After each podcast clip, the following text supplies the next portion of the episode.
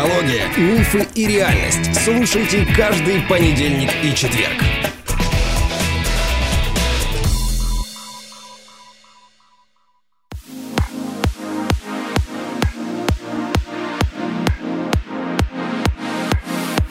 Здравствуйте, дорогие друзья. Привет, Андрей.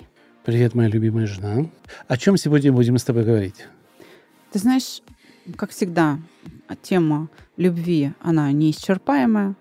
И каждый новый человек, родившийся на Земле, начинает решать эту проблему. Да? Как быть счастливым. О том, как полюбить, что помогает полюбить а, нам друг друга, нам, человекам, да, друг друга, мы говорили как-то в одном из выпусков. А сегодня нам надо поговорить о том, что мешает человеческому счастью.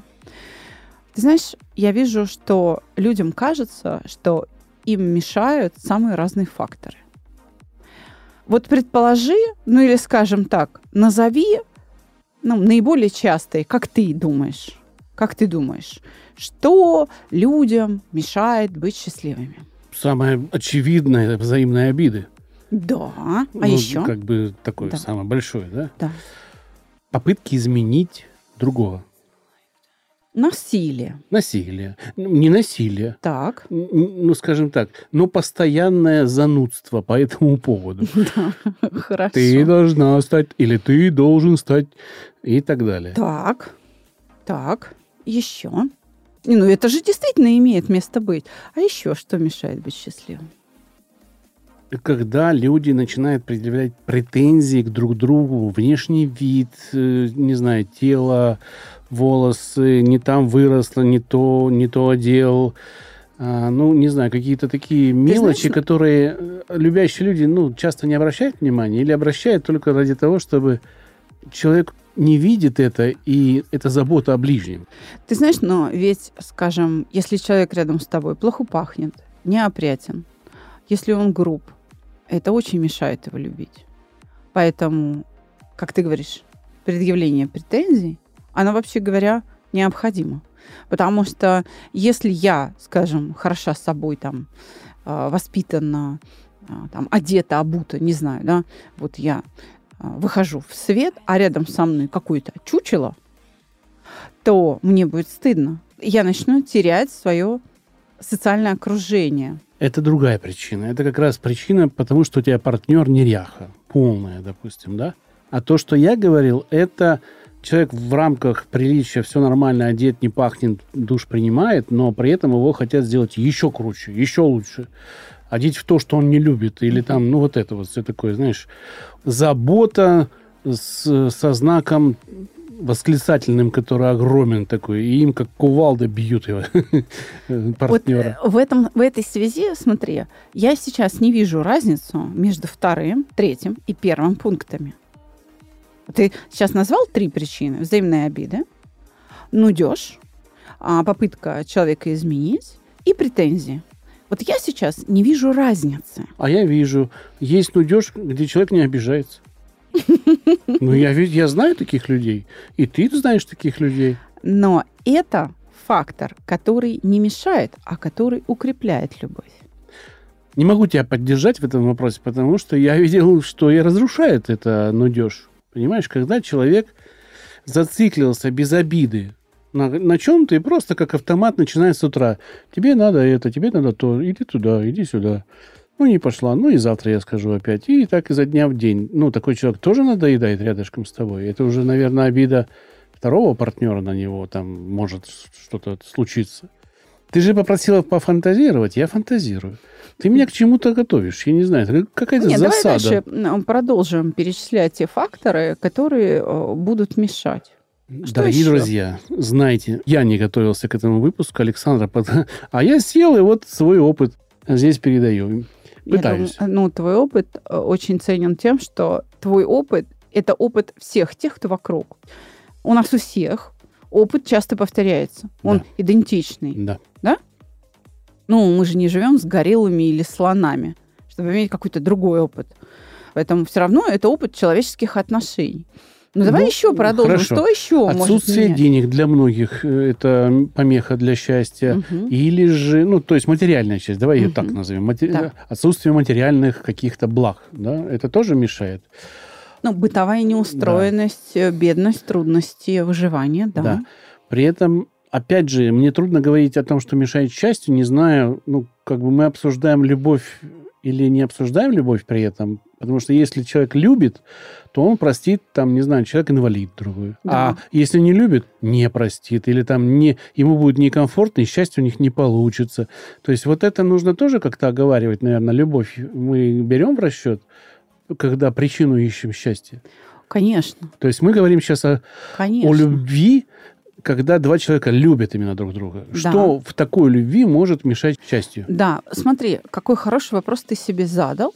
Как хорошо, что ты начал вообще эти вопросы себе задавать. А о чем мы говорим? И если наши слушатели начнут себе задавать этот вопрос, у них начнет проясняться вообще отношение, какое нужно строить, как относиться к отношениям. То есть как выработать подход к тому, что является помехой нашему счастью в любви, а что является фактором способствующим. Тогда на первое место нужно поставить, что мешает нашему счастью. Первое место в номинации «Отсутствие любви». А, как хорошо. Да, ее отсутствие – это первая причина, главенствующая причина, да, к счастью. Я не разучился делать выводы. Это меня радует. Я удивлена тому, как быстро ты сделал этот вывод. Ты удивлена? Да. Я надеялась, что задача для тебя будет, в общем-то, ну, непростой. Но раз уж ты к этому пришел, то давай тогда это и обсуждать. Да, действительно. Вот когда люди приходят ко мне, как психологу на прием, не только ко мне, к Валерии Витальевне, вообще к нашим специалистам, и говорят, вот, у меня проблемы в отношениях. Я люблю, но мне тяжело. Часто выясняется, что любви-то и нет. Мало того, ее и не было. А в одном из предыдущих выпусков мы как раз говорили, что часто люди путают, подменяют между собой понятия любви и власти. Вот я хочу любить и быть любимой, или я хочу владеть кем-то безраздельно. Я хочу удовлетворять свои потребности через этого человека или по-настоящему любить. Так вот, слишком часто оказывается, что любви-то и нет. Потому что само переживание любви, оно решает вот эти проблемы взаимных обид, каких-то страхов, ревности. Люди, которые такие влюбились, если они до этого момента, например, были бессовестны и ни у кого никогда не просили прощения, считая это унизительным, начинают это делать. Они начинают совеститься.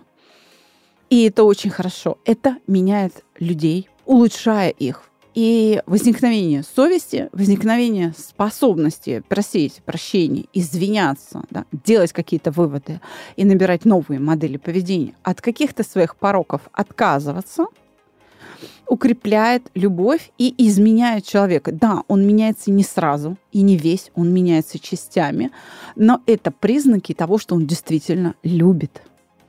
То есть получается, когда люди приходят к тебе за помощью, и ты слышишь фразу, что «Ой, как тяжело мне в этих отношениях», то ты уже знаешь, что любви там нету, там либо желание сохранить привычное, либо желание сохранить материальное. Ты знаешь, Или Да. все же все-таки любовь есть, и при этом может быть тяжело. я ее ищу и с трудом нахожу эту любовь. По крайней мере, мне достаточно вот увидеть хотя бы попытку любить, хотя бы попытку овладеть самим понятием и приобрести эту способность. Я не так давно обещала своим подписчикам во ВКонтакте, потому что это, по сути, единственная социальная сеть, в которой я осталась, сделать этот выпуск.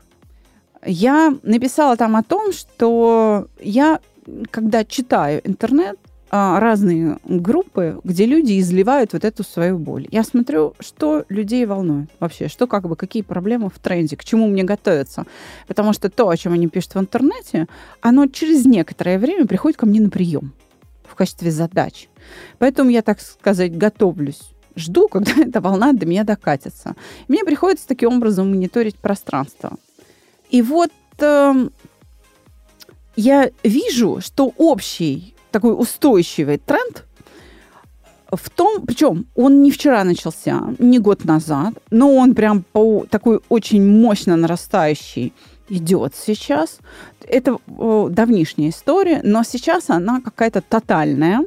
Во всяком случае, ну, я это так вижу. Может быть, увы, умная лента оттаргетировалась так, что сейчас я вижу только это, да?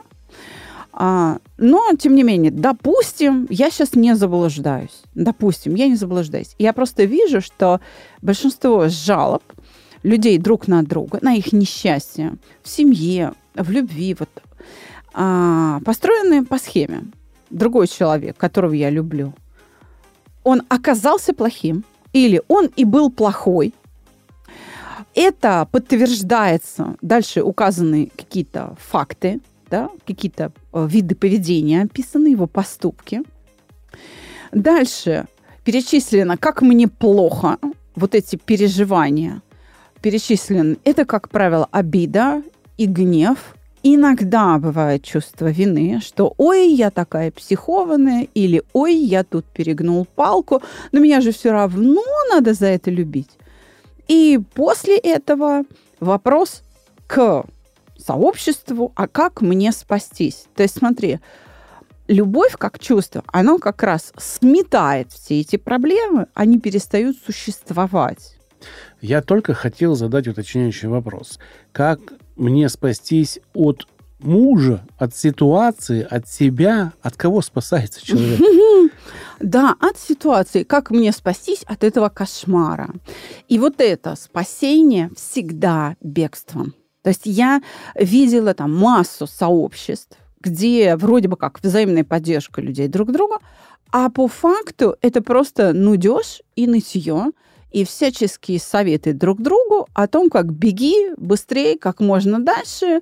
А, советы отличаются друг от друга только спасаться бегством прямо сейчас или немного погодя, накопив там, а, не знаю, финансовые средства или накопив компромат или что-то еще, нанося ущерб друг другу или не нанося, как бы с великодушием или с мстительностью, под условие какое-то или безусловно.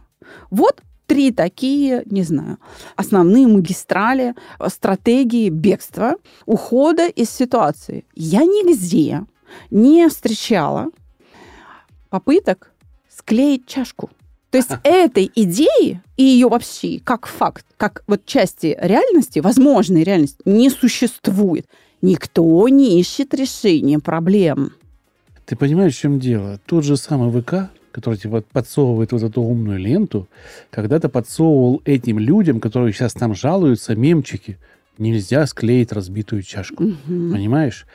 Поэтому у них в голове это и закрепилось, что склеивать не надо, нужно искать новое. Так вот, это и есть идеология разбрасывания людьми. Конечно. То есть главное препятствие в любви, как ты сказал, отсутствие этой самой любви, обусловлено тем, что господствует идея разбрасывания людьми. То есть этот не подходит, другого найдем. Дело в том, что другой будет точно такой же.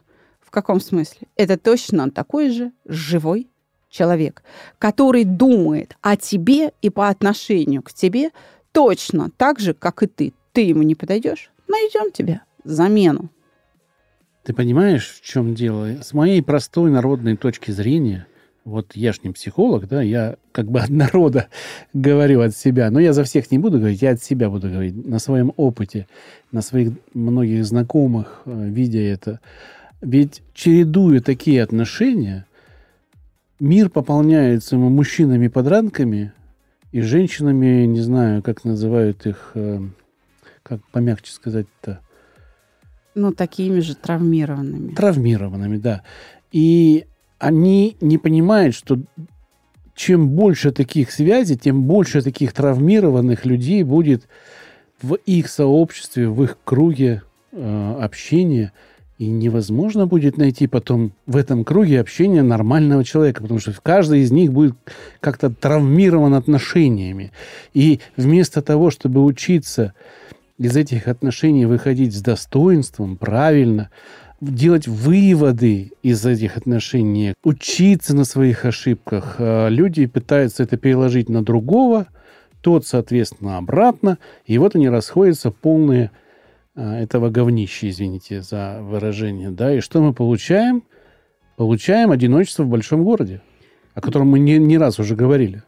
Так вот, распространение этой идеи, если ты, значит, не того сорта, мы тебя заменим, вот это и есть главная проблема. Так вот, если мы хотим быть счастливыми в любви и по-настоящему влюбиться, и быть любимыми, вообще познать э, это счастье, нам нужно отказаться использовать эту идею.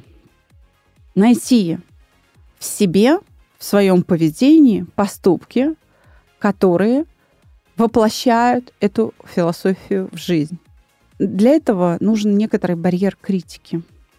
То есть нужно подвергнуть критике свое поведение. И искать другой выход, потому что других людей нет. Все точно такие же если каждый возьмется все-таки строить отношения, то есть встраиваться в ту реальность, которая есть, не пытаться заменить одну сломанную игрушку на новую, то тогда мы получим устойчивую тенденцию к консолидации и к формированию, возникновению, наконец, счастливых семей как образца, и это станет нормой. То есть, если вокруг нас такое количество уже э, сломанных кукол, то не надо строить иллюзии, что мы найдем неполоманную. Я хочу добавить, знаешь, что ведь общаясь с разными возрастными категориями, потому что записываю подкасты, общаюсь на разных, по разным темам в чатах, ну, по работе я вижу некую картину, да, как себя ведут разные возрастные группы. Не касается семейных каких-то отношений, это касается просто отношений в жизни. Угу. Но я думаю, что это переносится и на личные отношения. И что я заметил? До 25 лет современная молодежь, ну, мы не берем сейчас э, до 16, от 16 до 25, наверное, вот примерно так, более-менее имеет критическое мышление.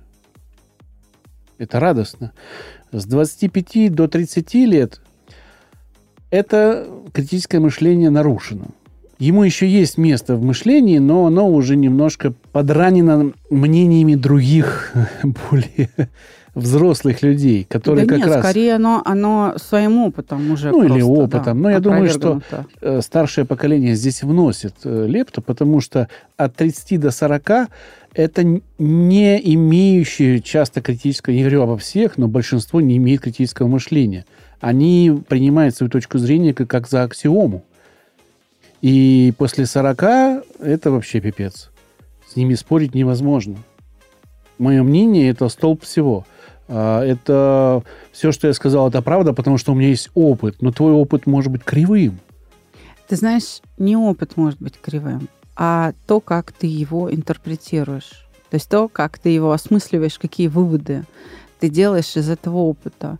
И да, действительно, людям очень трудно быть счастливым, потому что очень мало образцов. Это, конечно, трагедия. Я никого в этом не обвиняю. Я очень сочувствую людям. И вот сегодня у нас на проекте начался спринт «Как беречь любовь». Я поняла, что они выдержат участники спринта, которые учились саногенному мышлению у нас на проекте «Чувство покоя», они выдержат. Они поймут, к чему я их веду. Во всяком случае, я надеюсь им за эту неделю поспособствовать, дать им сил, дать им понимание, вооружить их некоторыми инструментами к тому, чтобы они овладели понятием любви и могли бы увидеть, что усиливает их любовь, а что ослабевает. И, так скажем, ну, перенастроиться Потому что очень часто люди преувеличивают то зло, что им несут окружающие. Если люди будут честны друг перед другом, то они устраивают бурю в стакане воды. Это происходит не потому, что они ну, нарочно так манипулируют друг друга, да, а потому что они абсолютно беспомощны перед своими эмоциями. Людям не приходит в голову, что их эмоции зависят от них. Вот эти все конфликтные, ноющие чаты, сообщества, всякие группы, везде, не, не только во ВКонтакте, там, в Телеграме, например, да, в тех же Одноклассниках когда-то я была, и в, в том же Фейсбуке, они все состоят из людей, я их называю без кожи. То есть буря в стакане воды возникает от того, что у тебя нет защитного покрытия.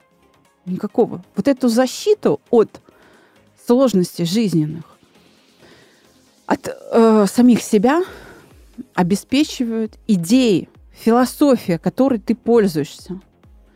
Вот почему ЧП-чат, который прикручен к нашему телеграм-каналу, каждую пятницу проводят тренировки саногенного мышления, где мы, не позволяя авторам кейсов, приславших историю на разбор, ныть, жаловаться и спасаться бегством.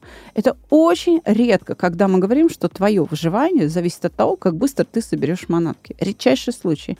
Как правило, мы показываем человеку, что у него достаточно ресурсов, возможностей и сил для того, чтобы выровнять отношения, что мы показываем, что ничего необратимого не происходит. То есть наш ЧП-чат продвигает такую жизнеутверждающую философию. И я это поняла через более чем год работы ЧП-чата в этих разборах. Когда я проанализировала исходы кейсов, к чему мы приходим на разборах, я это осознала, и в этом я вижу секрет популярности наших тренировок по пятницам. Все больше и большее количество людей желает в них участвовать. Круто. Мне порадовал недавно случай, пришли записывать подкасты молодые ребята-психологи. Я очень критично всегда отношусь к психологическим подкастам. Да, я за 40, и поэтому мое мнение это э, сто процентов мое мнение. Я, я, думаю, говорил, что это еще и моя вина. Да, но это не важно. На самом деле, конечно, у меня есть критическое мышление, и я стараюсь отделять зерна от плевел. И ребята говорили о критическом мышлении. Мне очень понравилось, как они говорили. Они говорили, что нужно подвергать сомнению любую поступающую информацию, проверять на логичность. Ну, то есть очень круто говорили. Но когда они вышли, я с ними заговорил, и что-то вот пошло по теме отношений, что-то вот как, почему молодежь вот сейчас не так активно общается, как раньше, вот нет такого прямо, что э, девушки, мальчики там дружат хорошо. Они говорят, э, ну вот что-то отвечали, а потом говорят, слушайте, ну слава богу, что не перестали читать красную таблетку Курпатова. Понимаешь, это не я говорю, это вот молодые, это меня так порадовало, прям. Да это, ну, прям... Наша молодежь – это молодежь, на которую можно опереться. Я в них верю. Вот они как раз сейчас у меня на спринте в специальном чате, спринте как э, «Беречь любовь» в Телеграме. Я тебе хочу сказать, что нам сейчас очень важно еще раз повторить мысль, что самая главная проблема, мешающая нашему счастью, это идея что если человек плохой, его надо заменить. Во-первых, потому что а с чего вы взяли, что он плохой? На основе чего? Я много раз говорила на этом подкасте, мы с тобой постоянно об этом говорим. Человек, который творит дичь, где-то неадекватен, это человек, которому больно. Это не человек плохой, это чувства в нем работают тяжелые, он находится во власти этих переживаний. И ему нужно помочь с ними справиться. Если вы думаете, что эти переживания ему просто не надо создавать, или вы просто придете со словами «ну, успокойся, чего ты?» и это поможет, это не так, дорогие друзья. Это работает не так. Поэтому у меня к тебе сейчас предложение, Андрей. Давай попробуем наверное, построить цикл выпусков подкаста, в котором я буду находить где-то там во ВКонтакте или, ну, не знаю где, в Телеграме, да, вот такие истории И мы с тобой вдвоем будем их разбирать чтобы показать, как работает саногенное мышление. Дать людям в нашем подкасте какое-то жизнеутверждающее представление о способе решения проблем, какую-то другую жизнеутверждающую философию. Потому что против вот этой разрушающей идеи надо поставить другую, более сильную, созидающую, полезную, а самое главное, удобную в эксплуатации. Может быть, стоит э, напомнить, что мы письма принимаем на почту, и, может быть, кто-то напишет, и мы разберем вашу живую историю, не будем тратить время на поиски в интернете. Наверняка у вас, дорогие слушатели, в загашничке лежит что-то такое, о чем бы хотелось бы узнать, как выйти или как нужно было выходить из такой ситуации. Присылайте. Истории могут быть короткие, могут быть на три листа – совершенно все равно. Главное, чтобы вы прислали. Грубо говоря, это вот наши ответы на письма, возобновляем мы их. Будем рады, если вы такое письмо напишете. И это будет не формат народной аптеки, и это будет не тот формат разбора писем, который был у нас в 15, 16, 17 годах. Это будет другой формат. То есть я буду вместе с Андреем, вместе с тобой, да, говорить, какую идею надо поставить и какие переживания здесь можно испытать, и где их добыть. То есть да. я буду вооружать вас и идеологией, и стратегией решения ситуации, чтобы вы почувствовали, что да, вы, да, вы такие сломанные куклы, можете решать проблемы и быть счастливы с этим же человеком и с такими же точно своими свойствами. И тогда они потихоньку начнут меняться. А еще я хочу вам сказать, что нужно как-то обращать внимание не только на свои обиды, но и на свое поведение. Что часто очень вы пропускаете мимо. Не часто, Андрей, всегда. Всегда. Все эти паблики, все эти группы, чаты, все построены на Обвини выносе, другого. да, за скобки своего поведения. Да. Очень, очень важно вам всем, дорогие друзья, осознать, что поведение другого человека – это реакция на, на вас. ваше поведение. Конечно, да. Даже, даже самый плохой психолог это знает, самое плохое направление это знает. И почему паблики кстати, мне кажется, не что надо пабли... быть психологом, кстати говоря, чтобы это понимать. Да, да. Но кухня, э, не будем говорить, что еще, но э, кухня, теплый чай э, всегда работает иногда лучше любого психолога, это мы знаем. Но народная психология, да. Но паблики-то на самом деле, которые вы принимаете за психологические, не психологические, это люди, которые вам транслируют нарратив для того, чтобы их паблик рос.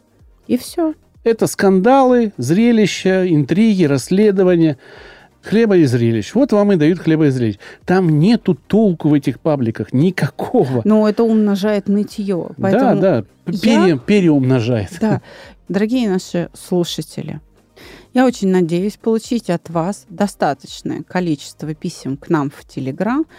И в первую очередь, я уверена, их напишут те, кто устал ныть, кто понимает, что нытье ни к чему не приводит. Welcome!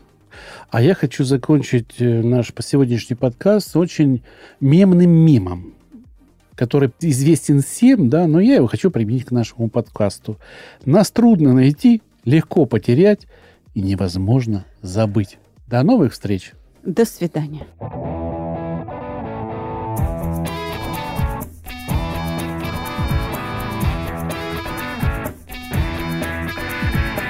Психология, мифы и реальность. Слушайте каждый понедельник и четверг.